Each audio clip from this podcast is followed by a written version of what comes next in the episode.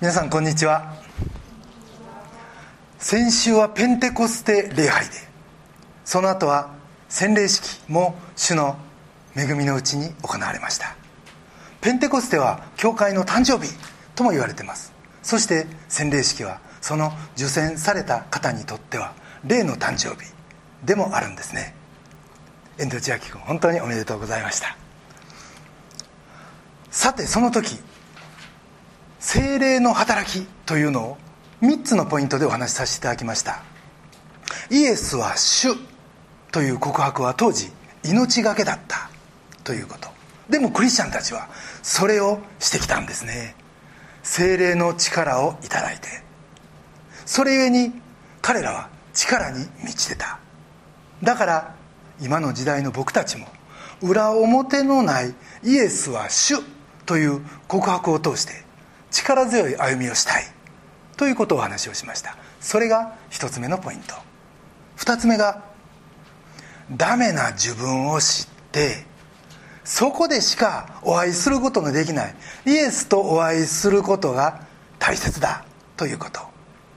それは青虫が蝶に変わっていくようなもんで途中に必ずさなぎを通るんだけどさなぎは英語ではクリサリス。語源はキリストだとお話をしました。そのキリストを通って僕たち初めて蝶のように羽ばたけるんですね。そして3つ目が自由について。ダビデのように天のお父さんの胸に遠慮なく飛び込んでいける。そんな自由な親子関係を作っていくのも精霊だと。精霊の働きは本当にいろいろあるわけです。そして今日はその続きです。前回123でしたから今日は456それを今日も一つずつ御言葉からご一緒に見ていきたいと思います。今日の一つ目のポイントは精霊は助け主だということです。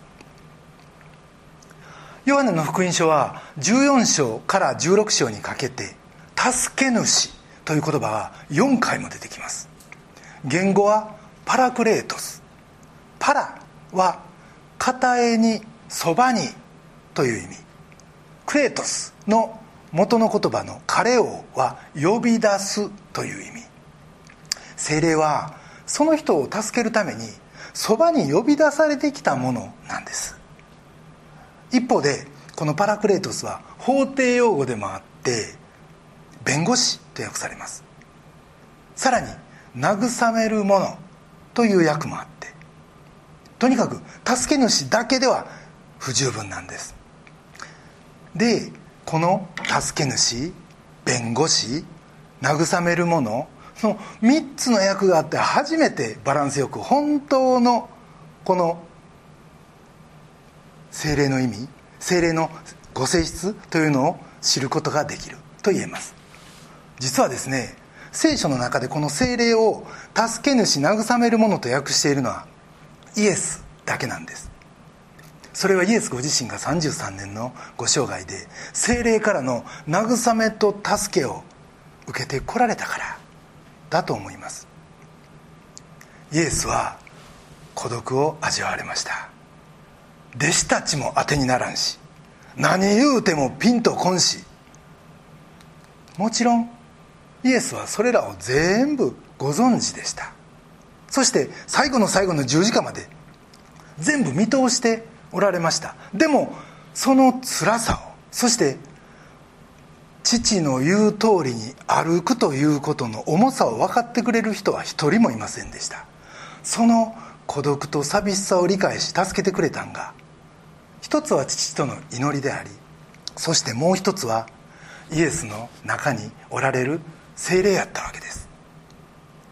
イエスはそれゆえに助け主というふうに精霊のことを呼ばれたんですね。特に十字架のことを考えるとよく分かります。弟子から弟子たちからまず捨てられそして天の父なる神様からも捨てられた。そして全人類からももちろん捨てられた。ルカの23章34節にはこの祈りがあります。父よ彼らをお許しください。彼らは自分が何をしているのか分かっていないのです。そして父にも顔を背けられた時の祈りが27章46節マタイです。我が神我が神どうして私をお見捨てになったのですか？でもその中でですよ。この中でイエスを助けたのは精霊でした。精霊なる神がこの時もイエスの中におられてそして苦しみを共にしある意味イエスを本当に慰めて十字架を完成に導いたのはこの精霊だったんですね。これがイエスの経験された精霊ということ。だから精霊が来たら精霊はあなたを助けてくれる。とイエスが言われたのはこれはイエスの実体験に裏打ちされた心からの推薦状だったわけです。僕らにとってなんかそんなこと言うてたなって。いうレベルのもんじゃなくイエスご自身が助けられたその励ましの力の元である精霊。これに僕たちはもっともっと期待していいと思うんですね。そしてイエスは十字架を前にこんな言葉も語られたんです。ヨハネの14章の16節。こうあります。そして私が父にお願いすると父ももう一人の助け主を与えてくださりその助け主がいつまでもあなた方と共にいるようにしてくださいます。そして17節あ18節19節にはこうあります。私はあなた方を捨てて孤児にはしません。あなた方のところに戻ってきます。あと少しで世はもう私を見なくなります。しかしあなた方は私を見ます。私が生きあなた方も生きるようになるからです。つまり私が父にお願いしてもう一人の助け主精霊をあなた方のところに送るから安心しなさい。私は先に天に帰る。でも私はあなた方を捨てて孤児になんか絶対しないし逆に私が送るこの精霊をあなた方が受け取った時あなた方は私が共にいることを実感するでしょうって。そしてこの約束の通り2000年前精霊は下り。そしてそれが今も現在進行形で私たちと共にあり働いてくださってるんです。じゃあさっきの孤児って出てきましたけど僕らが孤独を感じ孤児みたいな気がする時ってどんな時かですよ。僕らは個性を持って作られました。個性最高のもんです。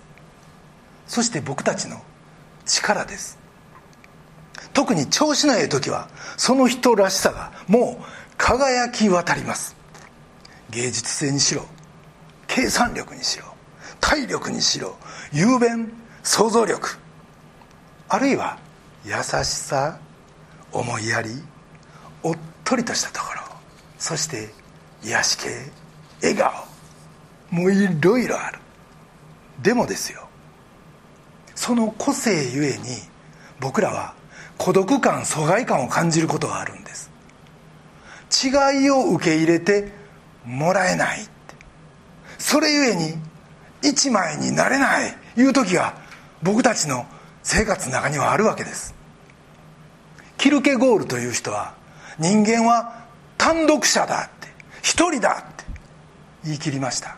要するに個性は受け入れられたら光るけどそうでない時は障壁にもなるって。究極は人間は孤独や。あなたはあなたでしかないその時です。イエスのこの「決してあなたを孤児にしない」という言葉が光るんです。神は僕らを神と交わりを持って生きるものとして作られました。そしてこっちがその体制を崩さん限り神が僕らを手放すことはありえないんです。でも逆に言うとですよ。神から離れたら僕らは何やっても孤独やって。いうことです。パスカルが人は神によってしか満たすことのできない空洞を心の中に持ってる。言いました。がそれは実はこのことを言ってるんですね。僕らしょっちゅう将来に対する不安とか生きる意味がわからないとか僕ら自身も感じたり考えたり人から聞いたりするのは実はこの心の空洞に風が吹いてる状態だ。ということが言えます。でも一旦そこを神によって埋めていただいたらもう誰が反対しようが誰がお前のことなんか受け入れないと言おうが誰がどんな状況に僕らを追い込んでも状況的に100対1であったとしても僕らが孤児として生涯を送ることは絶対ないんです。それはこの精霊がそこにスポッとはまってくださるからです。イエスは私は33年間一瞬たりとも一人っきりになったことはなかったし今私の持ってるこの平安は誰一人指一本触れることができないもんだ。死の力さえそれを奪うことはできない。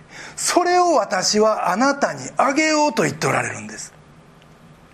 なんちゅう迫力でしょう。なんちゅう慰めでしょう。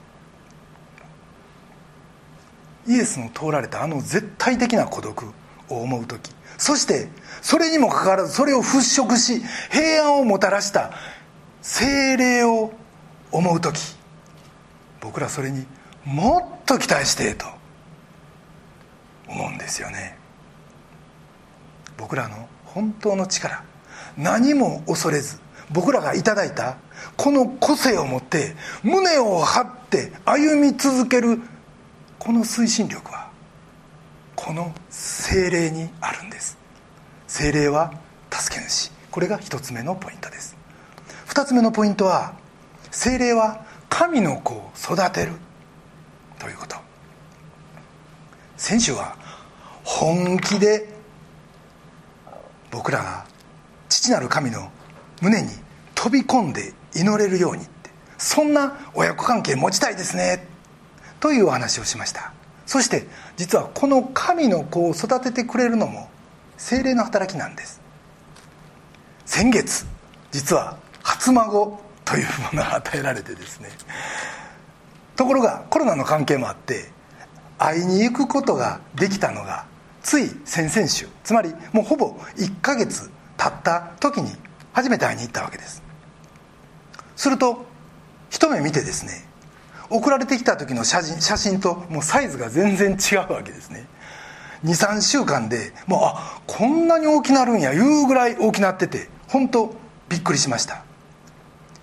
生理的にはそうです。でも子供というのは実は親のスキンシップそして親の薫陶いろいろな指導とかそういうのがあって初めて本当の意味で大きくなっていくんですね。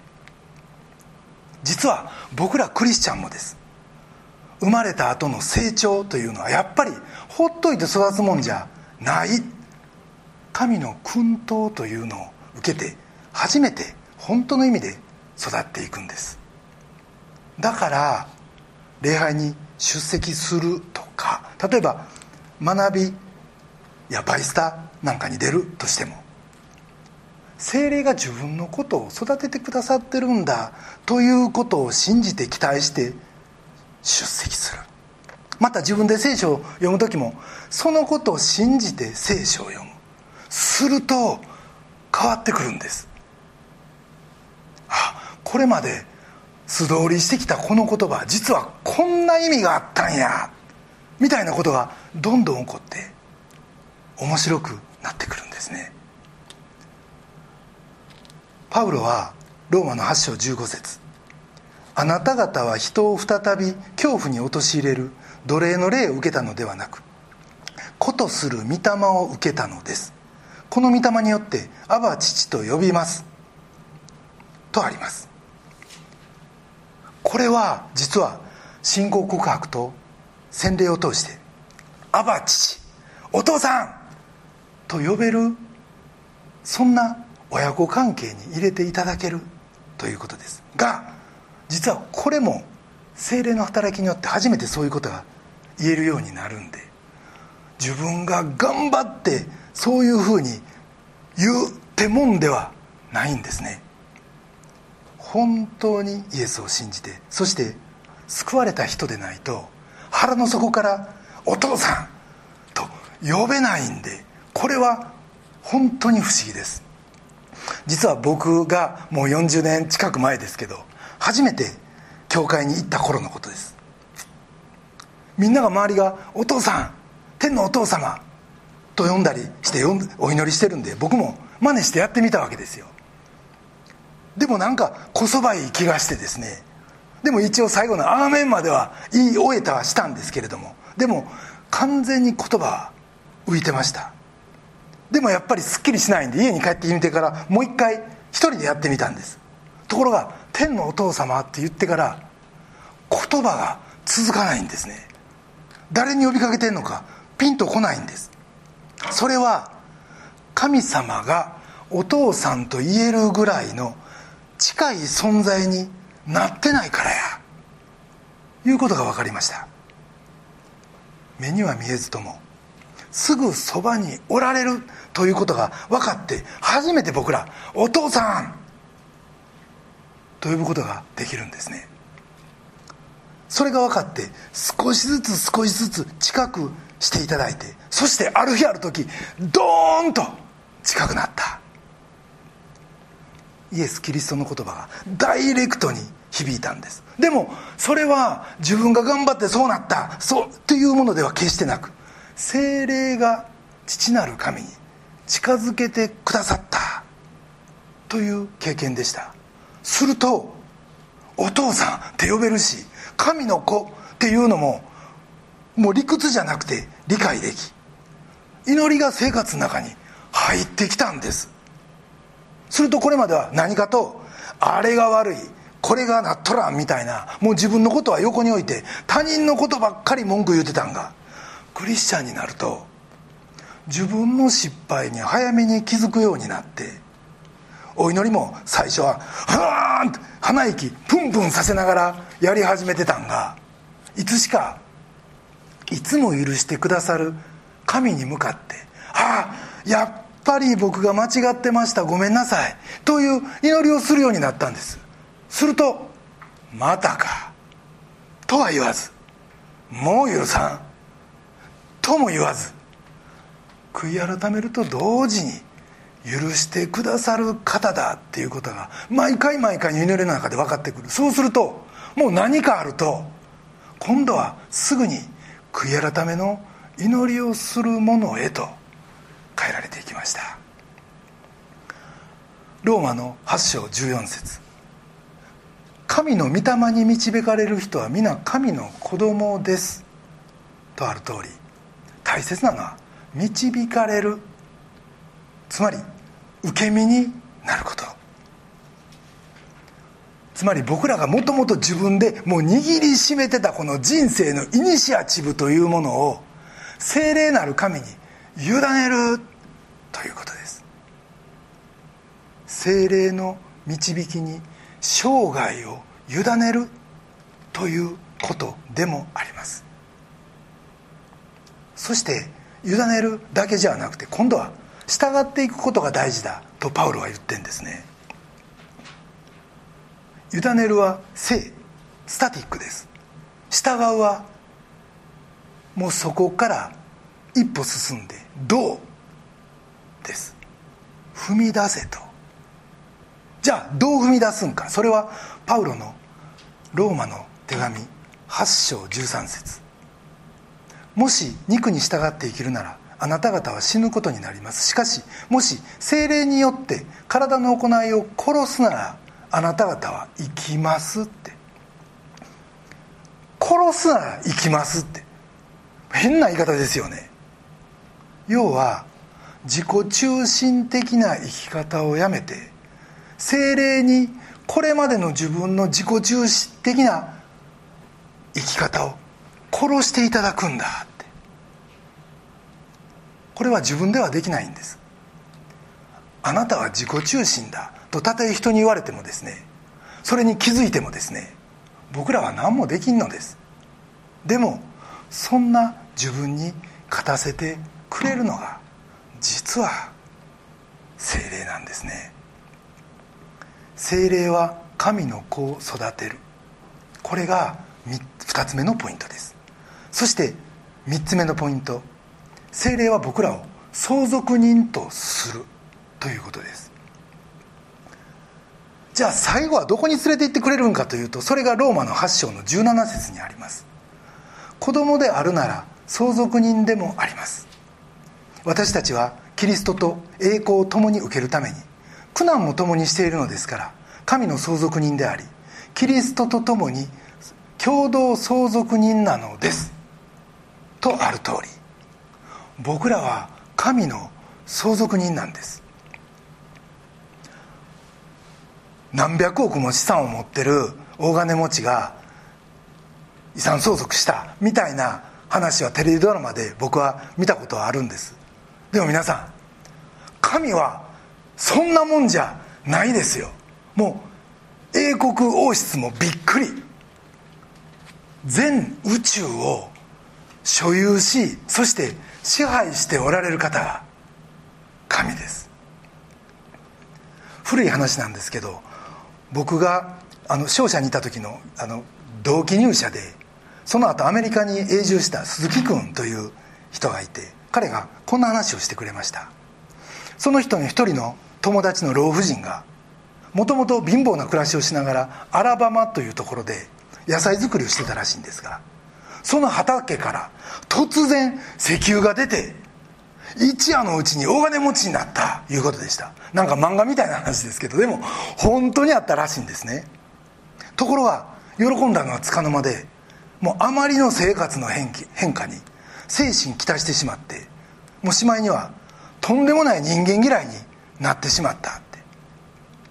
鈴木君はもうあまりの極度の幸せかあるいはもう生活の中のギャップに精神がついていかんかったんやろな。仲良かったのにもう会うこともできんようになってしまった。あの石油ができ出たんが本当に良かったんか悪かったんかみたいなことをしみじみ語ってました。でもですよ僕らが後の世に目の当たりにする光景は石油どころじゃないということです。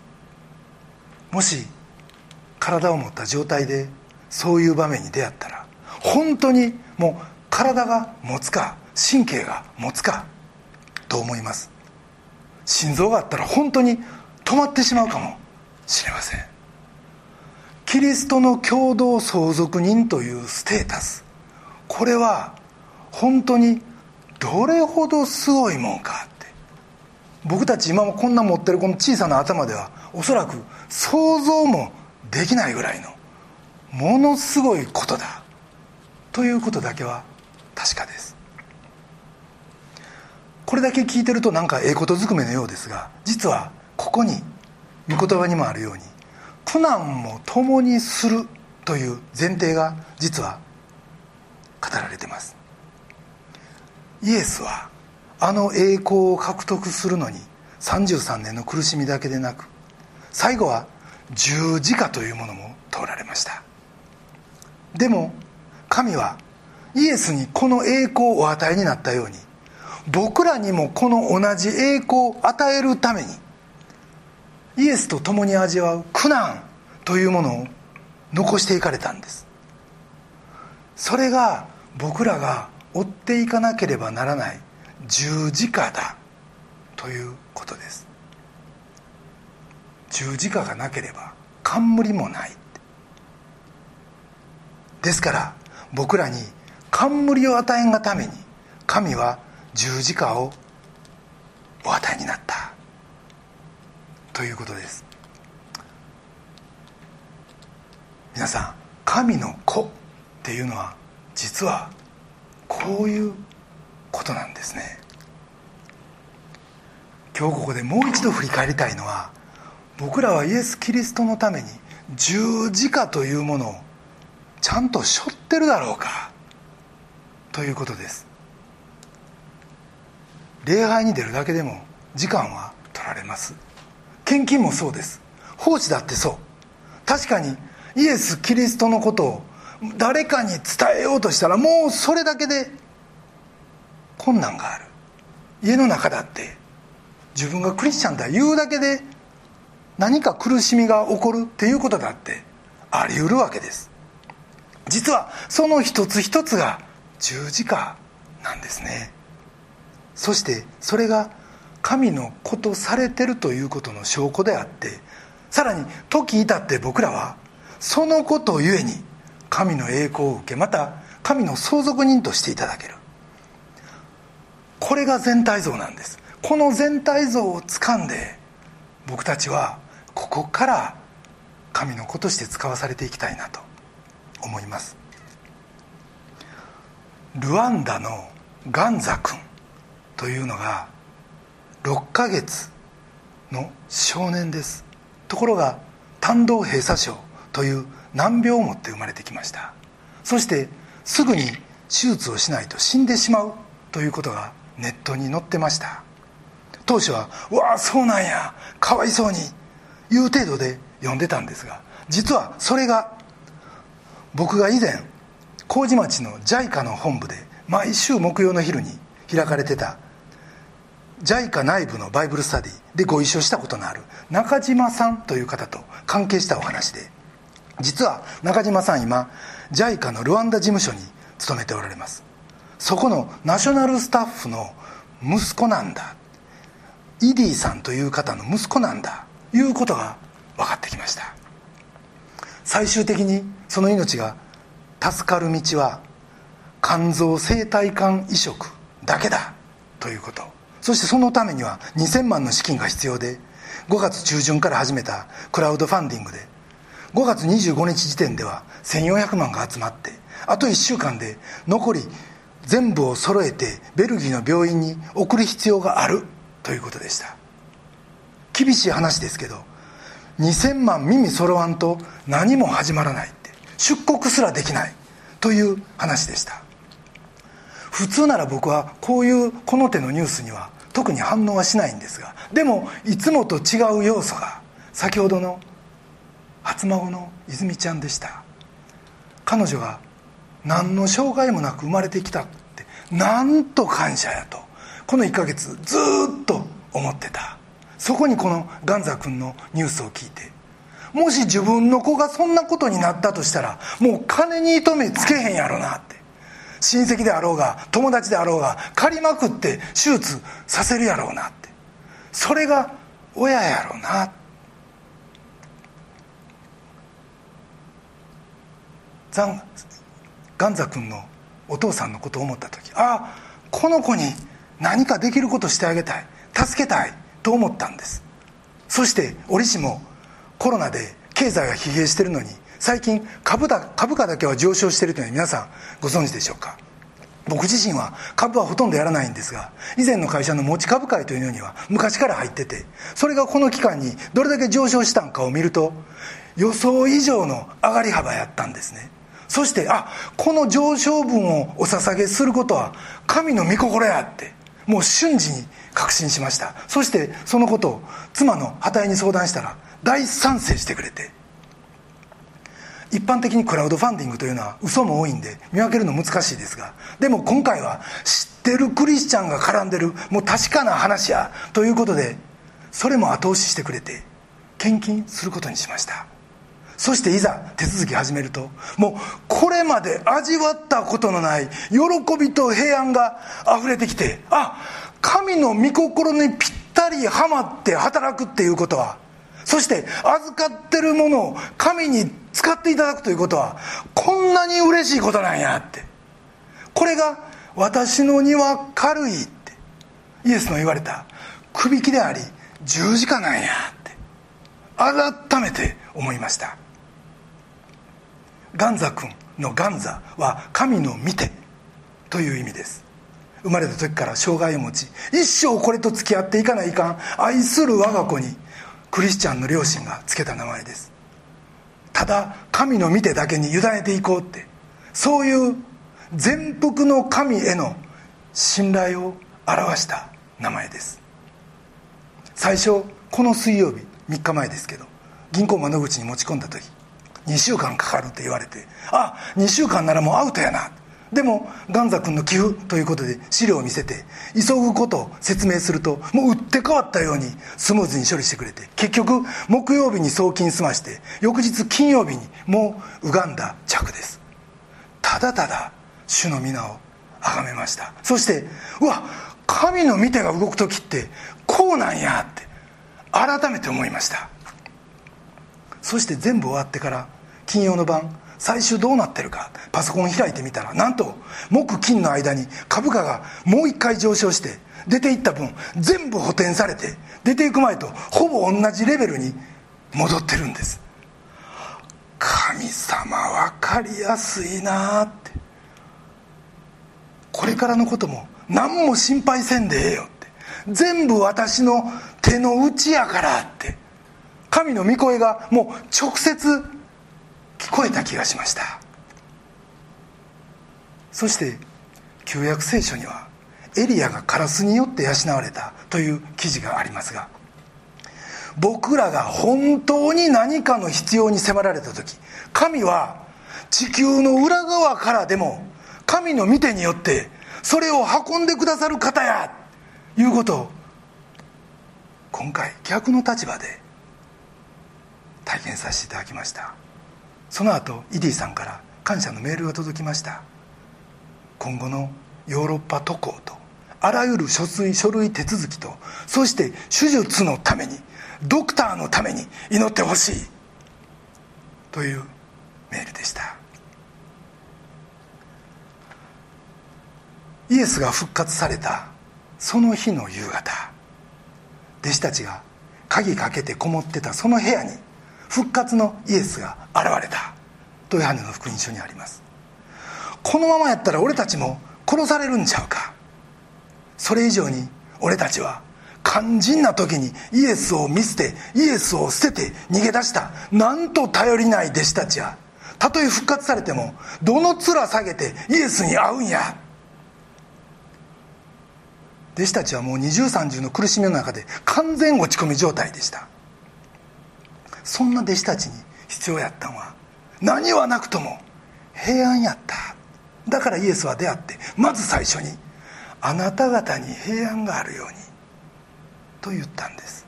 そして弟子たちに息を吹きかけ吹きかけたかと思うと精霊を受けよと言い伝道に使わされました。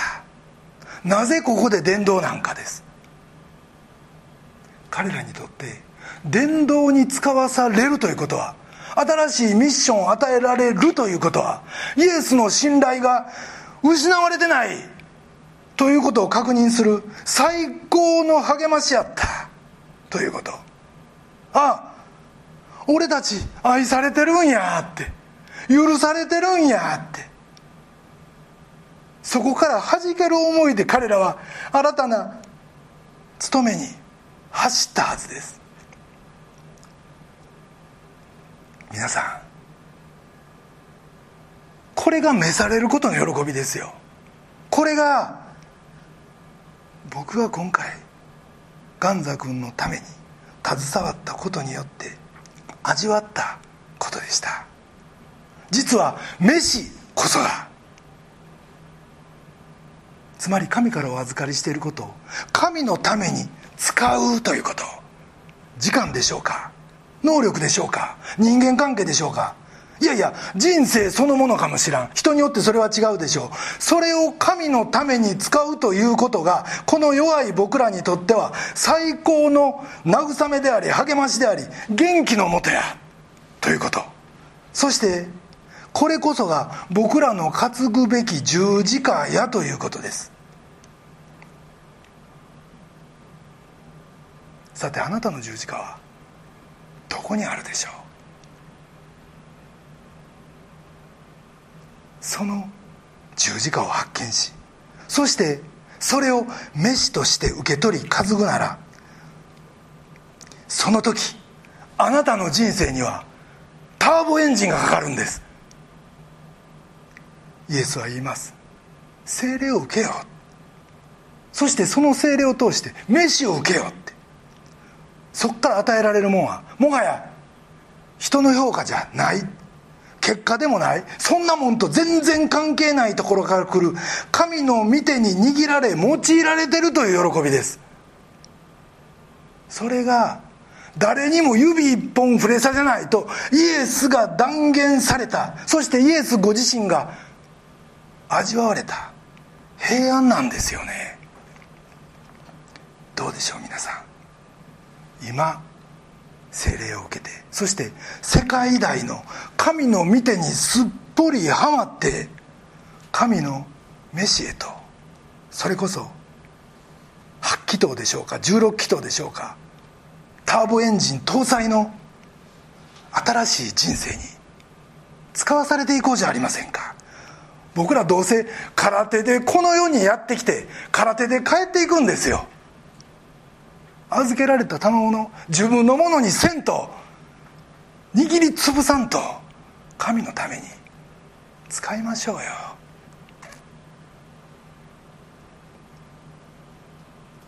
主が私たちに精霊を持ってそのことを語りかけてくださいますように心からお祈りします。それでは一言お祈りいたします。愛する天のお父様尊き皆をあがめます。助け主であり慰め主である。精霊をお送りくださり感謝します。また私たちを天の資産を受け継ぐ者その共同相続人としてくださっていることそしてそれを得るためには私たちにはクリスチャンとしての務めがある。十字架がある。しかしそこにはイエスの味わわれた盤石の平安がある。ということを今日教えていただき心から感謝します。私たちは本当に弱いです。